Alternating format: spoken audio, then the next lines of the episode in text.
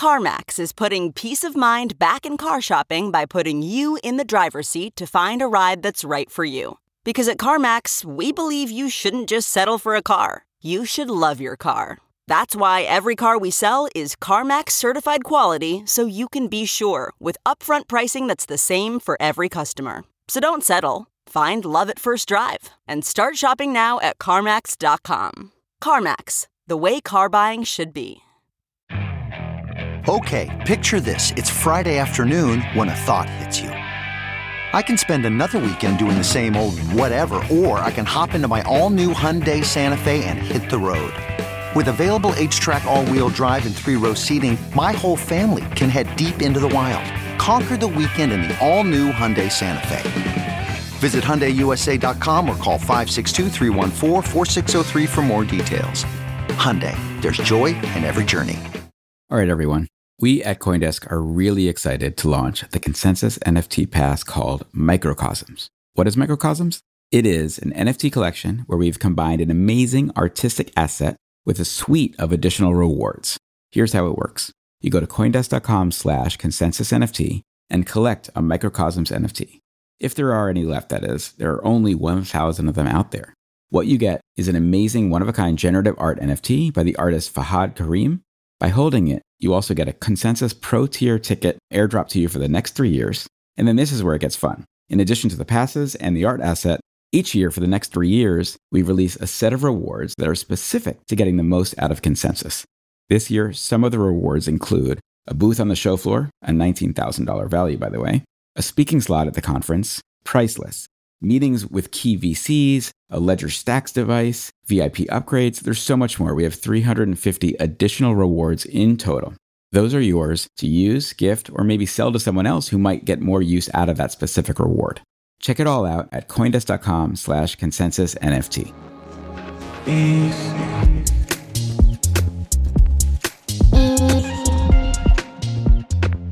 Welcome to Gen C. Gen C is Generation Crypto.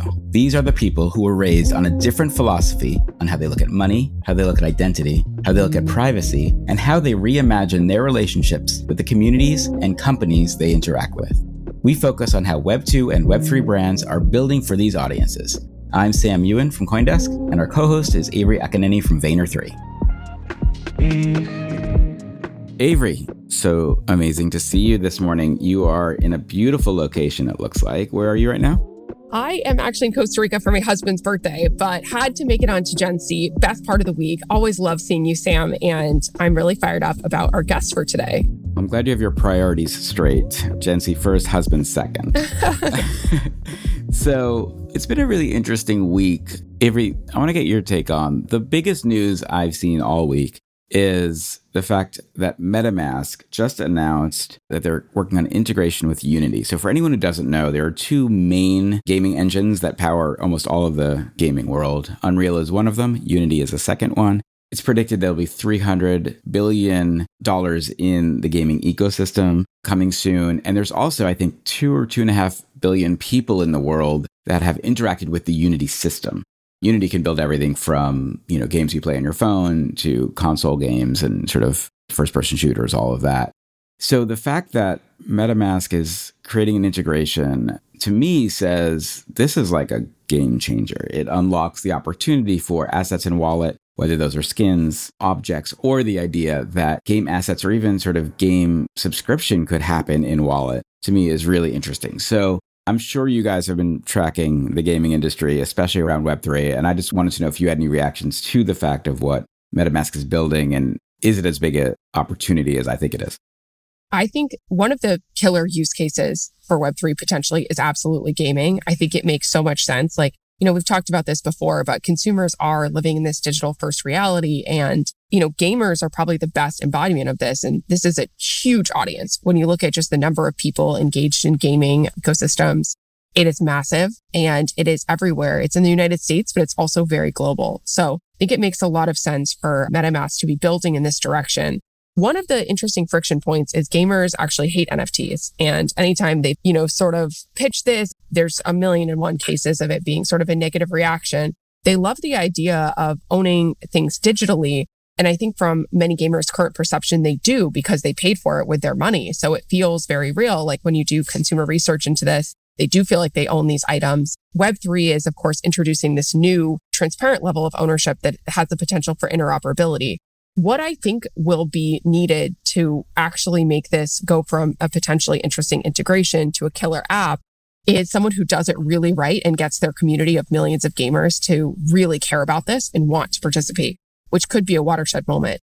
You know, we've done a bunch of stuff with Immutable X and they've been very focused on the Web3 gaming use case. So I think there will be some nice friendly competition, things heating up as these integrations start to make some of this possible that has only been sort of theoretical up until this point. Thank you for mentioning Immutable X because the SDK that they're building actually allows for a lot of cross chain integration. So, Immutable X is one of them, Solana, Algorand, Tezos, Aptos, all of these different chains who I think are a little bit more focused on what you're talking about, which is what's my $10 item but maybe that $10 item then can be utilized in multiple games, right? And I think that's the future we kind of have envisioned and I guess is the first step towards that. It's the first step, and I think it unlocks a much broader potential audience. I think what we've seen brands sort of embrace in the Web3 space to date has been the sort of early pioneers in this space. And oftentimes these are, you know, very expensive communities, you know, very high priced assets that the average person like just simply can't afford or interact with outside of sort of fandom and looking into something that is a lower price point that actually has real utility. You know, we talk a lot about utility, but for gamers being able to use this skin or item across multiple games, like that is a real utility that I think people see a very clear value directly into. And of course, there's a precedent for how to price those types of things from what exists in these other games. What I'm curious about is if these gaming companies embrace or sort of push back on it. I think what we've heard from a couple of them is blockchain is interesting, but their audience isn't keen on NFTs yet. What will be sort of to come is if their audiences start embracing this, then I think the companies will lean into it way more quickly. I keep wondering if that narrative around our audiences aren't keen on NFTs is partly driven by the companies themselves who are worried about their profits, right? You know, last year when we had a ton of attention around Axie Infinity, one of the things that was really interesting about that Web3 game was the idea that 90% of the profits were actually going back to the community. And the company still made like $70 million a month just on their 10%. So it was, you know, a pretty lucrative business for them. But when you compare that to Fortnite, which was making 5 billion a year and not giving very much back, you know, I wonder just how much it is. And like, let's be real, it takes a lot of money and a lot of time to build a compelling game. you know, so I think we have to recognize that. But I keep wondering how much kind of backlash is actually driven by the game studios being scared and getting their audiences scared of the threat of, oh, that skin that you want is now $500 because someone has it as an NFT. Oh, I think you're absolutely right. It's like not really in their economic incentive to sort of share profits in this way. It'll have to be something that sort of comes from a user demand, which currently is a very small audience. It's funny because I was just chatting with a friend who works at, I think, the biggest gaming company, and he was telling me about game that over the weekend made $85 million just on the launch weekend. So these are super profitable companies. It does take a ton of work. And there's a ton of strategy, of game theory, of you know, player engagement that goes into these things. They kill off so many of the games before they ever see the light of day. It's not a cheap endeavor to build these types of companies. It's expensive and it takes time. But I think, you know, Web3 gaming could be a killer use case that really hits scale if the right combination of factors come together. It's one to watch, and I think one we should keep tracking over time because gaming is such a big business. It's really bigger than any other segment of the entertainment industry. And people kind of sleep on it because I think people sort of assume that people grow out of games, wherein the fact is that the gamer is getting older and older because it becomes a replacement for just watching Netflix instead of, you know, something you grow out of. It's actually perfect timing. I think the Game Developers Conference is actually next week. So it's an interesting time. And maybe in our next show, we should discuss how much Web3 comes up at GDC. That's a great idea. All right. Story number two to focus on today is Bluesky. So, Bluesky was originally a decentralized social media network that was incubated by Jack Dorsey and the Twitter team back in 2019. And I think the idea was, as Jack is such a Bitcoin maxi, I think he was kind of thinking about what would a social network look like if it was on a decentralized system. And that sort of didn't go very far. It sounds like and they'd spun out Bluesky into its own company before Elon purchased it. We are starting to see whether it's Bluesky, whether it's Damus, whether it's Farcaster. I mean, FWB has their own social network app that just came out. What's your take on any of these social media sort of decentralized applications? And do you think that there will at some point be one that starts to really break out? Yeah. I mean, I have Farcaster, I play around with it. And there's clearly a demand from Web3 natives to have a decentralized social network. This is something that people who believe in Web3 and believe in decentralization are clamoring for. The reality is none of these have hit scale yet. And I think that's challenging. Just like it's very hard to build a game and it costs a lot of time and money and a little bit of luck. I think the same is true for building a social network. You know, not so long ago, BeReal was everywhere and everybody was talking about it. Now, just a couple months later, that's cooled off. Like these things are heavily sort of like trend based and also heavily network based. So I believe there's a potential for one of these decentralized social apps to really take off. But in order for that to happen, there needs to be the sort of network effect, which comes from creators, who's on the platform, who's embracing it. Are they getting their communities? And then is this providing like a really differentiated service to what you can get across TikTok, you know, Facebook, LinkedIn, Twitter, Farcaster, BeReal, everything else that exists today? The thing that's always been exciting to me about what Web3 social networking can be is not actually whether one of these apps becomes the thing, it's whether or not our private key allows us to bring our communities to any of them, right? That once we've built up this audience, you know, you have a couple followers on Twitter, I've noticed, you know, what would happen if you could plug that same follower group into Bluesky or into FWB, and suddenly you can be kind of whoever you want to be on any network, and your audience will come with you. It's a promise that people have talked about. We haven't seen any application of it. And of course, is a big challenge to the TikTok and Instagram business models. And I'm also a little wary, you know, and I think you actually said it correctly. The Web3 audience is really looking at this, but we saw what happened when you know, the right wing audience really wanted their own social network because they felt like they were being shadow banned by Twitter. And if you go on Truth Social, it's just not compelling because you don't have enough diversion of thought. So, you know, I'm a little wary of this, like the Web3 audience. Are we just going to sit there and, you know, talk about JPEGs all day? And is that going to be interesting enough to enough people compared to, you know, who's going to build the social network where you don't even know that it's running decentralized? And is that actually the more interesting opportunity, you know, when that kind of language goes away? Yeah, Sam, I think that's so right. You need content creators, you need audiences to participate, you need communities to be built, you need new features, but you also just need like stuff that people actually care about, that a lot of people actually care about, whether that's cooking or golf or Costa Rica or JPEGs. Like it has to have a diversity of programming that's actually interesting to a broader audience and that unlocks like a fundamentally better experience than what they're getting. I think we're also living in this era of like copycatville, right? Like where everything just gets copied you take something like stories, which originally came from Snap and now they're everywhere, right? Our friends at Meta are, have done this many times over with many different features. Reels now, right? Like it's just like TikTok, but now it's across every platform. It's YouTube Shorts, it's Instagram Reels, you know, all sort of starting from that core format. So I think that these companies are also very good at picking up a trend and putting it into their existing ecosystem really fast. So it's harder and harder for like a totally net new incumbent to break out and maintain that because it just becomes like a feature, not a company. I think almost like Clubhouse is a good example of this, right? Like they created a differentiated product. It worked until Twitter just did the same thing. And then you were on Twitter where you had more people. So something else to sort of keep an eye on. Yeah, I also think when you think of any breakout social network, it's also creating a new paradigm of how to sort of interact with other people. Whereas again, I sort of really like what Farcaster is doing and what FWB is doing, but it doesn't feel like they're inventing new. It feels like they're just saying same, but Web3. And maybe that's part of the big challenge. All right. Final thing I want to ask you about is something very near and dear to my heart because it has my name in it Sam's Club. So, you know, we often track what's happening in trademark and like the folks that are kind of doing their land grab to protect their brands. Sam's Club in February did a kind of big swath of protection for the metaverse where they protected their trademark in a variety of industries.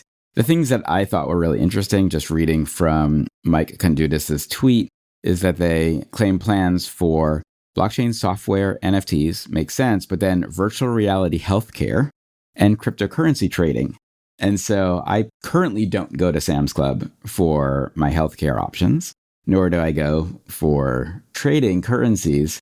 You know, is this the idea that, you know, the super app comes to the store and because it's in the metaverse, you can really create a destination that can do anything. And is that, again, what consumers are going to want in the metaverse? Yeah. So love Sam's Club. Uh, we've done a little bit of stuff with them before.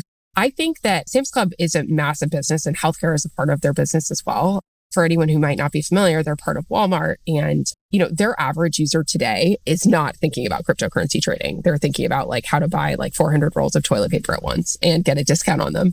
And they have this membership model, which is really interesting. And I think in the future could be really well suited to like a Web3 sort of loyalty program.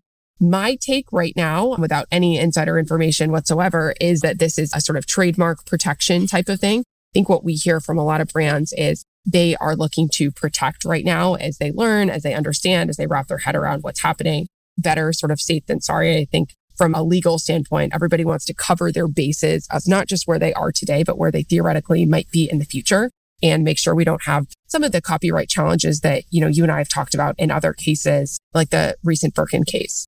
Yeah, I think you're spot on. These are protectionist versus opportunistic. Yeah, I think people read a lot into that often. They're like, oh, they're launching a metaverse. And you're like, well, maybe. I mean, potentially there's a lot of things that could happen, but I think it's protectionist for now, would be my guess. But, you know, one thing that just came out, I think it was this week, that I thought was really interesting in this copyright space is the US Copyright Office has ruled that AI generated art cannot be copyright protected because it was not created by a human. So, you know, at Vayner, we're just like sort of diving right in, continuing to play around with all this AI stuff and a lot of the same legal considerations and concerns and conversations that we've been having in the sort of more NFT, crypto, direct Web3 space are bleeding into a lot of these AI conversations, which, you know, to me just shows us all this stuff is coming together at such a like rapid rate. It's more similar than it is different. Yeah, you know, it's so funny you said that because the conversation I had over the weekend about AI was the fact that one, I believe AI is going to need a sort of royalty rights advocacy group in the same way that the music industry has with ASCAP and BMI that sort of looks around and protects artists from having their songs used, you know, and not getting paid. And that could be on radio, that could be at events, whatever it may be. People pay licenses in order to compensate those artists for it. AI, it feels like and I think this is actually such a perfect use of the blockchain. But the idea that if every artist, for example, or every writer or every journalist had, in essence, a seed that was tokenized, so that when you go on at Vayner 3 and you're saying, hey, you know, create an image of seven giraffes in the style of David Hockney, that we can track that and that that usage actually could be one where the rights themselves and the sort of tracking and payouts could be attributable and validated on the blockchain. And that's a way that artists, I think, in the future could be compensated for how AI might be inspired by. Because there's no doubt that whether it's ChatGPT or it's Midjourney, both of them are sucking up tons of information from creators who have built a craft. And I do think that there is something that feels a little off putting in the idea that I can say in the style of, and that style of could be a writer, a musician, a video game designer, any of that stuff, an architect, but that they, in the end, can inspire an AI's output, but don't get any compensation for it. And maybe not today when a lot of the stuff is relatively free. But, you know, as we know, almost all of these systems are moving to subscription models. There should be a percentage of that which feels like it should go back to the folks that their work is being ingested. Absolutely. I couldn't agree more. I think it's frankly a little bit of murky waters on this stuff right now where, you know, some of it's very obvious. It's like you typed in like Norman Rockwell inspired, and then obviously you know whose artistic style came in there. I think there are cases when people genuinely are not intending to do this. It's one of the reasons that at least on the Vayner side, like we use this for internal use only, mock-up, storyboards, inspiration, sort of things like that, not any sort of final product assets. But I think this is going to be like a massively hot debate over the next like, you know, six to 24 months as major institutions are grappling with like how to build brand in the era of AI and in the era of anyone being able to be a content creator at a really high level if they train themselves on how to effectively leverage tools like Midjourney or DALL-E 2 or, you know, Flair AI. Should have Mickey on here or, you know, Chat GPT or Jasper. There's so many of these tools. And I think there will also be a lot of work that goes into developing custom models for the sort of Fortune 500 set. They can't just pull from everything. It has to pull from an approved sort of data set in order to be custom. And I think that'll be another like really fun thing for us to explore as part of this, you know, Gen C discussion. Yeah, and like there's big money on both sides. You know, Getty is a very successful company owned by Bill Gates. You know, he's not going to go quietly as his revenue stream starts to get taken away. Of course. And I think this is like Microsoft's moment too. Like they're really set up for this. I think Google is, you know, under siege in a way that they've never been before with a couple of different things coming to a head and Microsoft being really well set up to potentially navigate this space due to their enterprise relationships and due to this investment in ChatGPT. Absolutely. All right, Avery, we have an incredible guest today. Ty Haney, who is sort of an entrepreneur phenom at 23, started Outdoor Voices, a brand that, if you've been on any college campus over the last decade, you will have seen someone wearing or working out in an Outdoor Voices outfit. And she, post OV, is really focused on enabling loyalty with the Web3 space. So, really excited to talk to Ty right after the break.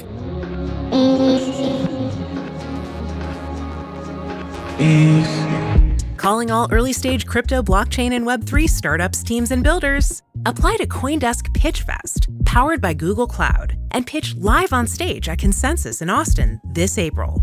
Winners will receive two VIP Piranha passes to Consensus 2024, featured coverage on Coindesk, and an invitation to present at Coindesk's Private Investor Summit, Ideas 2023. Learn more and apply at consensus.coindesk.com slash pitchfest. All right, everyone, welcome back. We are here with Ty Haney of TYB, who has an amazing career that we're going to get into and also has really been innovating in the loyalty and reward space around Web3. So, really excited to talk to Ty. Welcome. Thank you. Ty, I think first it would be great to just understand your journey as a successful entrepreneur. You've built many businesses. You are currently involved with a bunch. And it would be great to just understand what got you to here. And then also just to understand what your interest in Web3, how that began and what that looked like. Yeah, of course. So I started a company called Outdoor Voices out of school at 23 years old. And the background quickly there was had grown up in Boulder, Colorado, super active, hiked every day, biked every day. That was just the way of life in Boulder. Then quickly found myself in New York City not being active. And from a mental and physical standpoint, was like, hell, this is not the same Ty, you know, that I'm used to every day.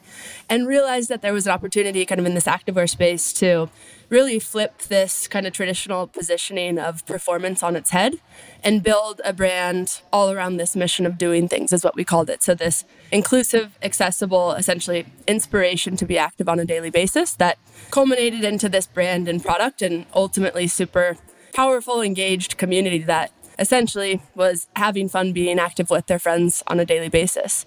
And so spent eight years building out outdoor voices and then really got interested in this web3 space because of the idea of ownership this idea of community ownership and ultimately started playing around i think it was with CryptoPunks with our head of finance at Outdoor Voices and connected the dots and said, how cool would it be to bring kind of this idea of community ownership to the direct to consumer or brand building space? So, can go more into that, but that was the simple bridge amazing. And Ty, I was absolutely, I still am an absolute outdoor voices stand, the exercise dress, the color block leggings, such a fan favorite. And that we got connected sort of through this Web3 space.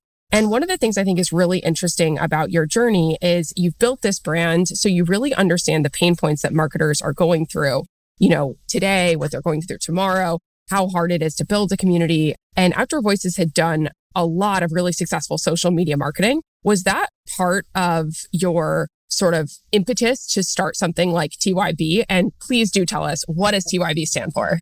Yeah, TYB stands for try your best. And it's something my mom would say to me when I was little, whether I was going to soccer practice or school or slumber party. But it's really this mindset to try your best every day. And it's a really kind of cool and nice rallying call as we think about brands and their fans to work together, build together, and then have something to show for it at the end of the day.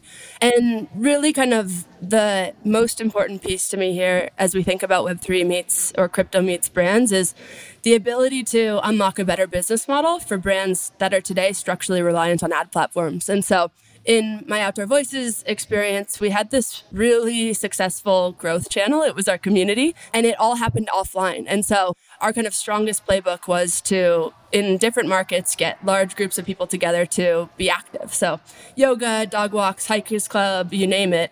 And then that essentially activity or energy engagement would be amplified through social. And that became our number one way to introduce new people to the brand.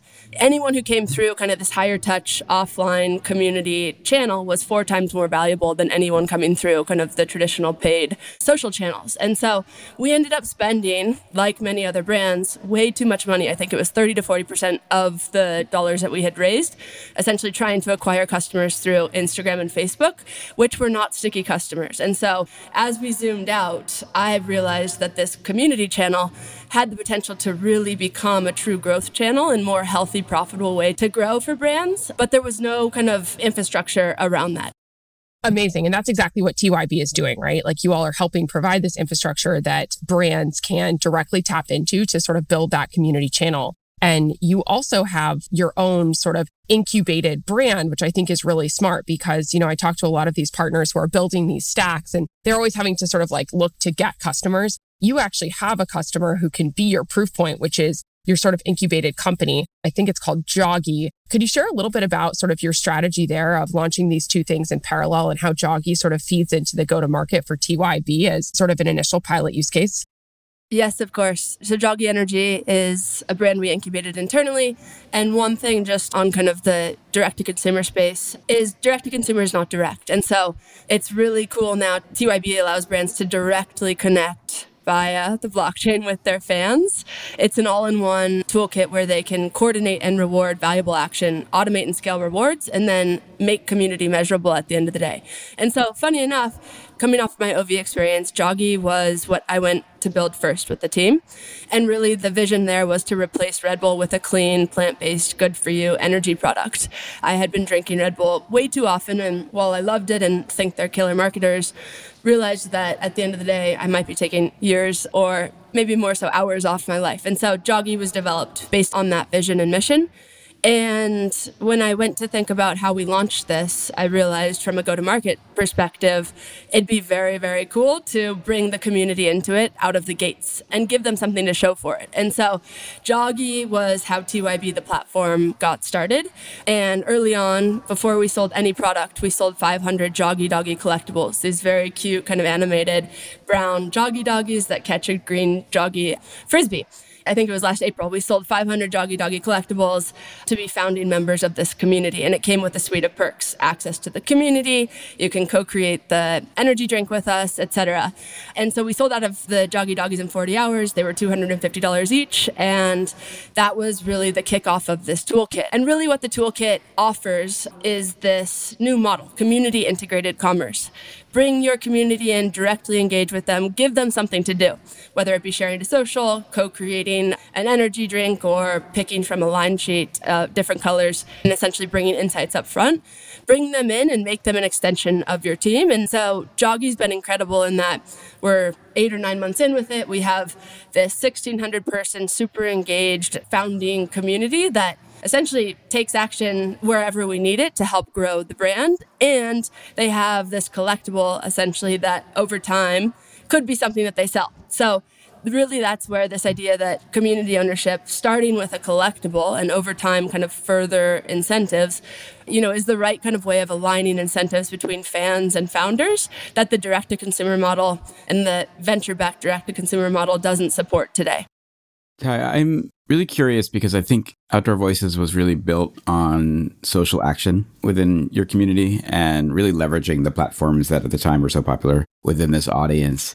I don't feel like we've seen, other than Twitter, a sort of tremendous usage of visual social media, TikTok, Instagram, for Web3 brands to sort of leverage community and get that kind of communal funnel going that I think really draws and brings in so many folks when I was doing more research on TYB and Joggy, it seems like you guys really are leveraging what the potential power of social is. And I'm just wondering what your advice is to Web3 founders, but also Web2 brands that maybe are failing to utilize social for the audience. And then, second part of that question is does the Web3 audience, are they suspect of social and therefore, other than a crypto Twitter or Discord or things like that, that feel a little bit more insider for them, do they want their brands to be on TikTok? That's a great question. We've really built this first version of the tool around this concept of automated community social proof. And so, what TYB allows brands to do is say, hey, collectible holder of the topicals beauty community. Every time you post to TikTok and tag topicals, you automatically get brand coins to your wallet that then can be used for essentially discounts or access to exclusive experiences. So we've made it very easy for that amplification to happen across channels where audiences already exist. And so I think there's no reason not to reward for that type of amplification. And particularly where we're focused with brands, that's a crucial part of where discovery happens. And so we've made it very lightweight to now incentivize for that post versus, you know, just hoping that people are posting on their own. In the Web3 space, I'm actually curious, given you guys are more kind of in that world, what is the aversion to the kind of like traditional social media? Obviously, it's a centralized space where you don't have access. From my perspective, really like when people think they're building community on Instagram, I ask them like, do you actually own or have access to those relationships? And so like that's the critical part here and the critical unlock is actually having, you know, access to those ownerships or that relationship with your community wow, there's so much there. So I'm going to sort of break like piece by piece. For one, Ty, how does it actually like work to incentivize your community to do things like post on TikTok? One thing I talk to our partners all the time about, and you know, Gary's been such a big believer in TikTok for a long time that we've been talking, you know, about this for what seems like ages. And I think brands are really starting to catch on that TikTok is, I mean, that's a place where 40% of Gen Z are using as their primary search engine. And whether or not brands are there, their consumers are, and their consumers are posting about them, whether they like it or not. So it's a very salient point. How do you actually track that and reward that behavior within the TYB platform?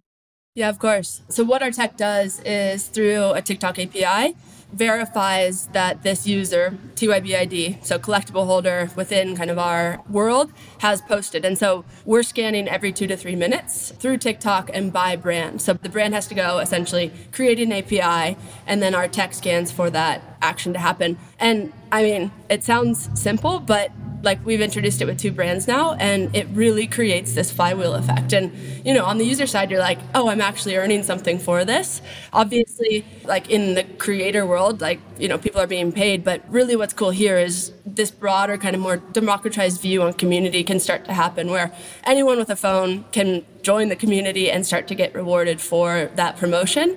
And we're really seeing kind of the lightweight nature of that start to take off yeah. And I love sort of fusing what's happening in the world of Web3 and being able to verify that ownership with platforms that actually have scale, like a TikTok. So you can sort of marry those two things together, which is obviously critical. You know, your model, I think it's all about like the 1000 true fans model, starting there and continuing to grow that.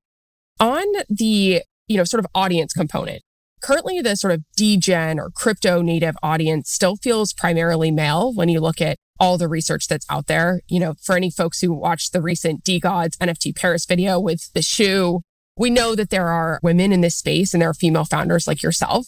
But I'd love to hear more about Gen Z, which seems to be one of the core audiences that's interesting to you and interesting to Joggy.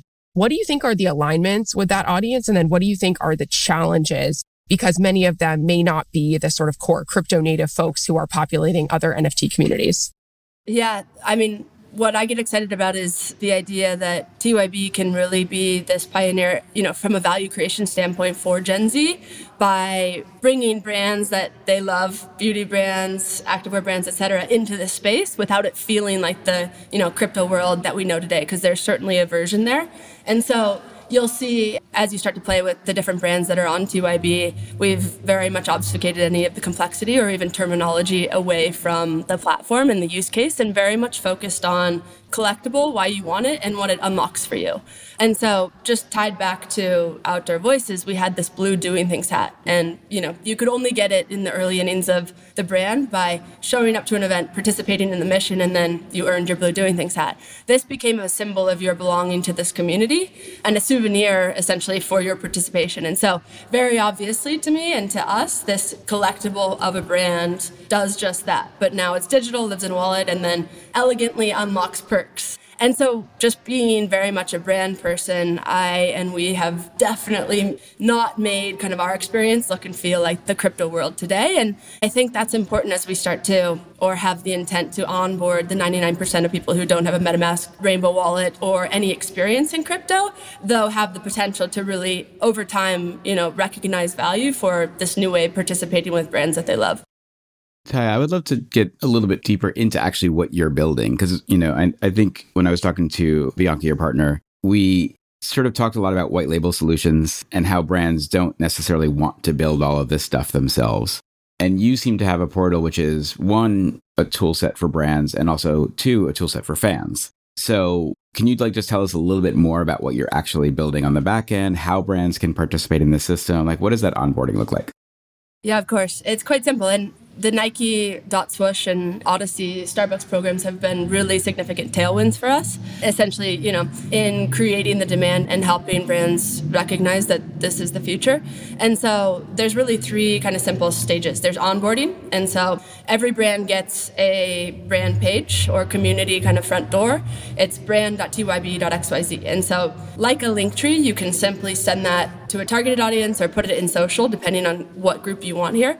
And you're bringing people into this page where they essentially earn, unlock, or purchase a collectible.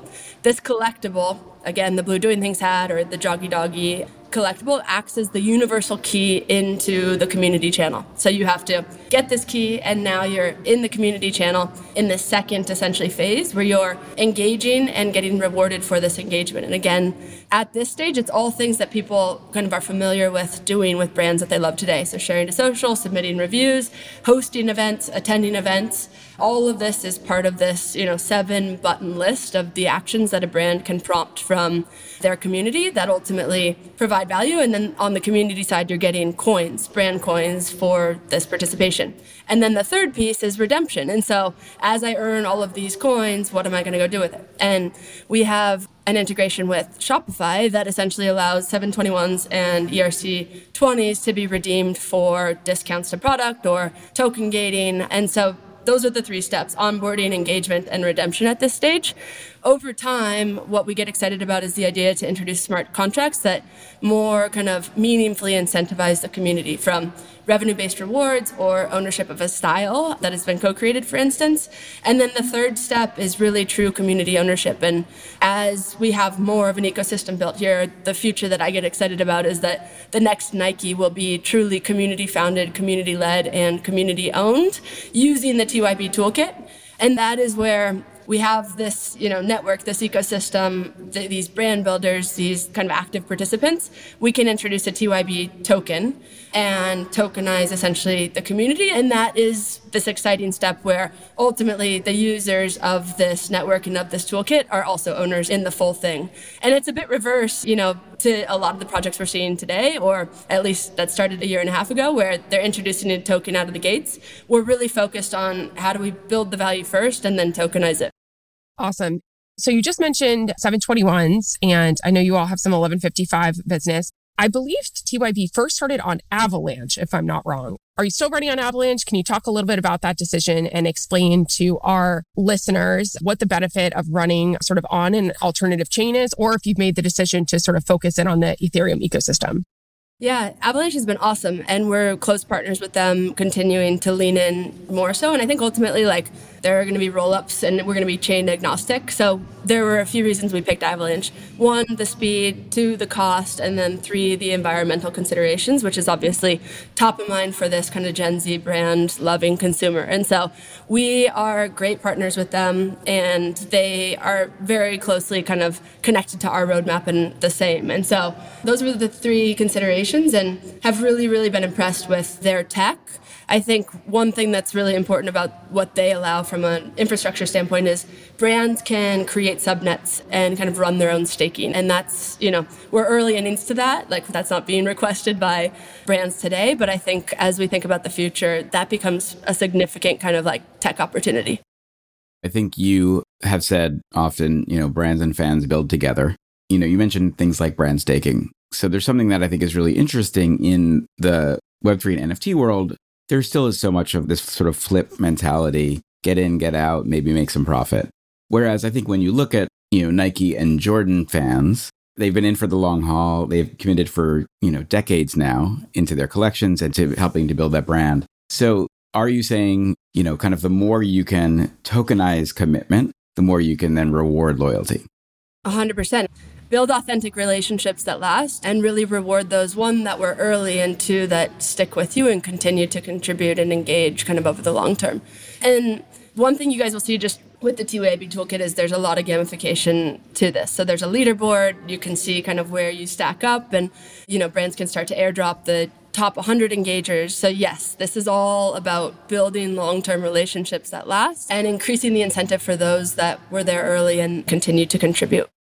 Yeah. And Ty, you mentioned that some of the things that your toolkit is capable of or will be capable of, they're not yet things that brands are thinking about or asking for. What do you hear from brands, particularly those, the sort of like D2C cohort that you helped lead with OV? pain points needs and also what like how they're thinking about the web3 space you know i can say from more like fortune 500 land there's a lot of interest but there's also a lot of anxiety because there's so many polarizing headlines particularly about crypto but i think nfts and broadly web3 can get looped into this a little bit because as you mentioned it is really early but my you know suspicion would be that companies that were very early to capitalizing on web 2 and understand the power of that D2C model might be more leaned into doing something like this because it's a little bit more in their DNA. But I'd love to hear your perspective. Yeah, what we hear every day is that CAC is no longer the focus and it's really gotten way too expensive with these traditional channels. So everyone's focused on loyalty, retention, and how do I keep my existing customer base with me and that value growing. And so that's really where this first version of the toolkit has focused. And Avery, one thing I remember from one of our chats, I think the Legends chats, you saying was like a lot of these enterprise you know, size the prize from an NFT perspective and like you just can't make enough money to make it like, you know, a priority piece of the roadmap. I'm curious to like get your hot take there if that's still consistent with what you're hearing today. But with the brands that we're focused on, so the D2C brands, let's say between 10 and 100 million, like it's more about that relationship building and figuring out that loyalty retention piece to unlock value than kind of what I heard from you. So I think it's a slightly different consideration. Yeah, I think you know, not so much revenue. I think that just the days of like 2021 are just behind us in that aspect. None of the programs that like we've launched in the last year have really been like revenue oriented. It's all about sort of consumer engagement oriented. I think one of the interesting points of where we are now is the audience size is you have to be able to successfully bring people in in order to make this program. Because at the end of the day, like it's all has to be ROI positive. This all has to be ultimately driving share or driving sales or, you know, contributing to that at least sort of directionally. So I think the audience right now is small and it's a bet that this will grow and that by leaning in early, you're able to capitalize on these opportunities, learn the tech. And if you do it right, like really engage and create a community of evangelists who want to help you grow your brand in this next era of the internet. Totally. And so, one of the main kind of selling points right now, and the visibility we're starting to be able to provide, is really this idea of making your community measurable. And in the past, this was something that was impossible because we kind of organized action from the community across several channels Slack, SurveyMonkey, Google Docs, etc. And so, like, you directionally know that this was working, but it was really hard to understand kind of the true ROI of community. So, what the essentially integration with Shopify unlocks for us is the ability now to be able to connect purchase data to engagement. And so a brand can look kind of on the TYB brand admin tool and say, this is the incremental value driven by collectible holders versus non-collectible holders. So, you know, a collectible holder, a Joggy Doggy holder repeats two times more than one that doesn't have a collectible. And so we're really starting to be able to put kind of with precision kind of measurability to this community action. And then the second thing we're seeing or kind of hearing interest around is this idea of interoperability. And so the intent or kind of openness to start to collaborate with synergistic brands, you know, from a cross pollination and audience share perspective. And again, that's what we get excited about as this being kind of a tech that elegantly kind of enables that.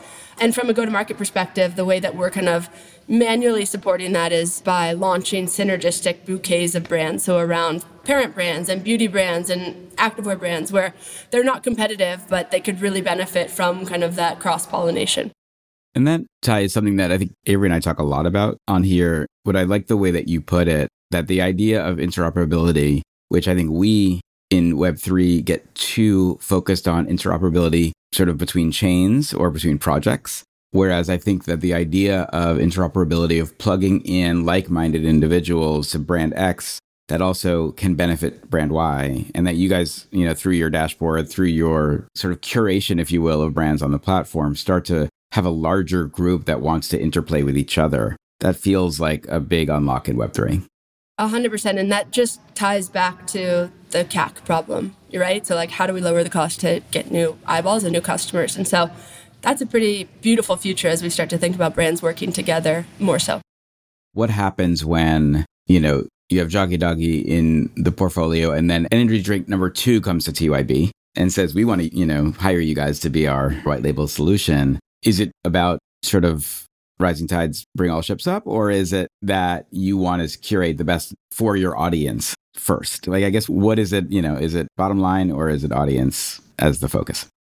That's a good question. We have competitive brands, and just by nature of a you know an alcohol brand launching, we then get a lot of inbound. So we're still in the early innings, but as of right now, but the real focus is on like getting more from your existing base. So I don't know. I'm going to have to report back in terms of what that looks like. But right, episode number two, we'll focus on that. episode yeah. number two. it is interesting though, as we think about, let's say, like in the TYB wallet, someone owning a one of the Nike swoosh collectibles and then Adidas or Adidas saying, "Hey, I want to airdrop them, you know, 200 bucks." Like that's going to become quite interesting. So the dueling that's going to happen, you know, with the interoperability is going to be quite interesting. Well, let's do an episode two. I love it. And hopefully this all benefits the consumer. I think interoperable loyalty is something that's like so massively evident to anybody who is like really in this space. And it'll take a while for it to play out, but I think it's a massive opportunity. Just on the loyalty piece, like what becomes so cool is I think it's something like 85% of loyalty points aren't used or even more than that and these disparate little loyalty programs you know becoming more effective when they all kind of merge together is kind of the future that excites us both from a brand and kind of user perspective and outside of work, Web3 seems to be this like always on ecosystem. And I know you are a mom, you have multiple companies, you have a personal life. How do you balance all these things while founding TYB and getting this new business off the ground? Yeah, uh, well, I'm not all that active in Discord or Telegram. I don't know how you guys keep up with it. Like, it's just like nonstop. And so I do plug in from time to time, and it's incredible, kind of the pace of really interesting content there. But the number one thing for me, what I wake up and do, kind of non negotiable first thing I do is exercise. So, again, tied to kind of this belief and mission or personal mission that you've seen through Joggy and Outdoor Voices of movement is essentially how you unlock happiness and healthfulness. And so that's really kind of central to, you know, my personal belief and what I do every day. I go sweat and then take care of the kids and check the telegram, etc. Thank you so much for spending some time with us. This was really enlightening, and I'm personally very excited to sort of understand more about what you're building, but also to see how brands can leverage I think the heritage that you've sort of helped to build in these community led brands and the idea of what happens when you can create a real measurable tech stack against that. So I think just really excited to sort of watch what you're doing. Awesome. Thanks for having me, guys. And everybody who's listening, check out TYB. Ty also does these community runs and she does bringing some of that experiential energy to building this new platform for Joggy. So everybody go follow uh, TYB and check out what they're up to. All right. Thanks, Ty. Thanks, Ty. Thanks, guys. Have a good day.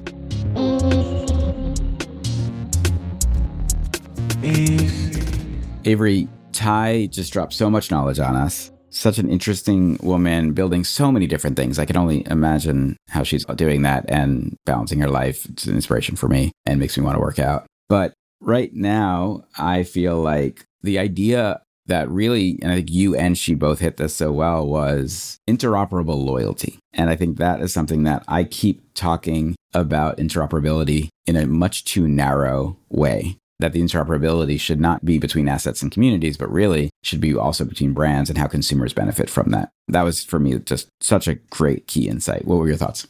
Ty's a great guest to have on because she has knowledge of being a CEO and a brand builder multiple times over. And she's actually solving a pain point that she had at OV, which is CAC, with this new tool set. And I think she's probably our first guest who's built a tool that she's also then leveraging as part of the go to market strategy with her sort of owned brand or incubated brand, which of course is Joggy. So Ty's session was chock full of insights and her perspective as a creator, as a community builder, as a CEO and entrepreneur I think can really add a lot of value to many of our listeners who are figuring out how they should be thinking about this type of thing. And I also believe that D2C renaissance that Outdoor Voices was so a part of, I think a lot of those brands will have the right to play in this space and the right audiences who want to do this type of thing. So I'd love to see, you know, more Aways jumping into this world, the Quips, the Aways, all these companies that became really hot because of sort of that D2C boom, the Instagram brands who all had, you know, rocking the millennial pink. I think their audiences are ready for this new wave of loyalty. First of all, for any of our listeners who are not native marketers, CAC is customer acquisition cost. And I think that even that idea she talked about, which I think we all in the marketing world struggle with, which is it's really expensive these days to use traditional advertising models to get new customers. And that that's why we've seen such a big rise in TikTok and how brands are working with that. That kind of utilizing your evangelistic user base as one of the tools in your marketing toolkit I think is such an important opportunity. And Web3 does have the opportunity to reward them in a way that I think isn't necessarily something that we see as much on Twitter, as much on Instagram, as much on TikTok. So I think that thinking about that toolkit is really fascinating to me we should definitely do a check in with Ty at some point in the future and see how things are going with them and what they're building because it seems like they're at their infancy. It also sounded like, and I don't want to speculate the alpha, but it sounded like Joggy may not be the only brand in the portfolio that they're building. I would not be surprised if this engine that they're powering can actually help incubate new brands that they bring to market. 100%. Sam, this was such a fun episode. Thank you as always for bringing us all together. I love these and it's amazing to hear from our community of folks who are listening to this and learning. As always, we want to hear what you want to hear more of, what you want to hear less of, what we should be covering. So feel free to message me and Sam and the awesome CoinDesk team who helps us put this on so we can keep building our little community of Gen Z listeners. Thanks all, and we'll see you next week.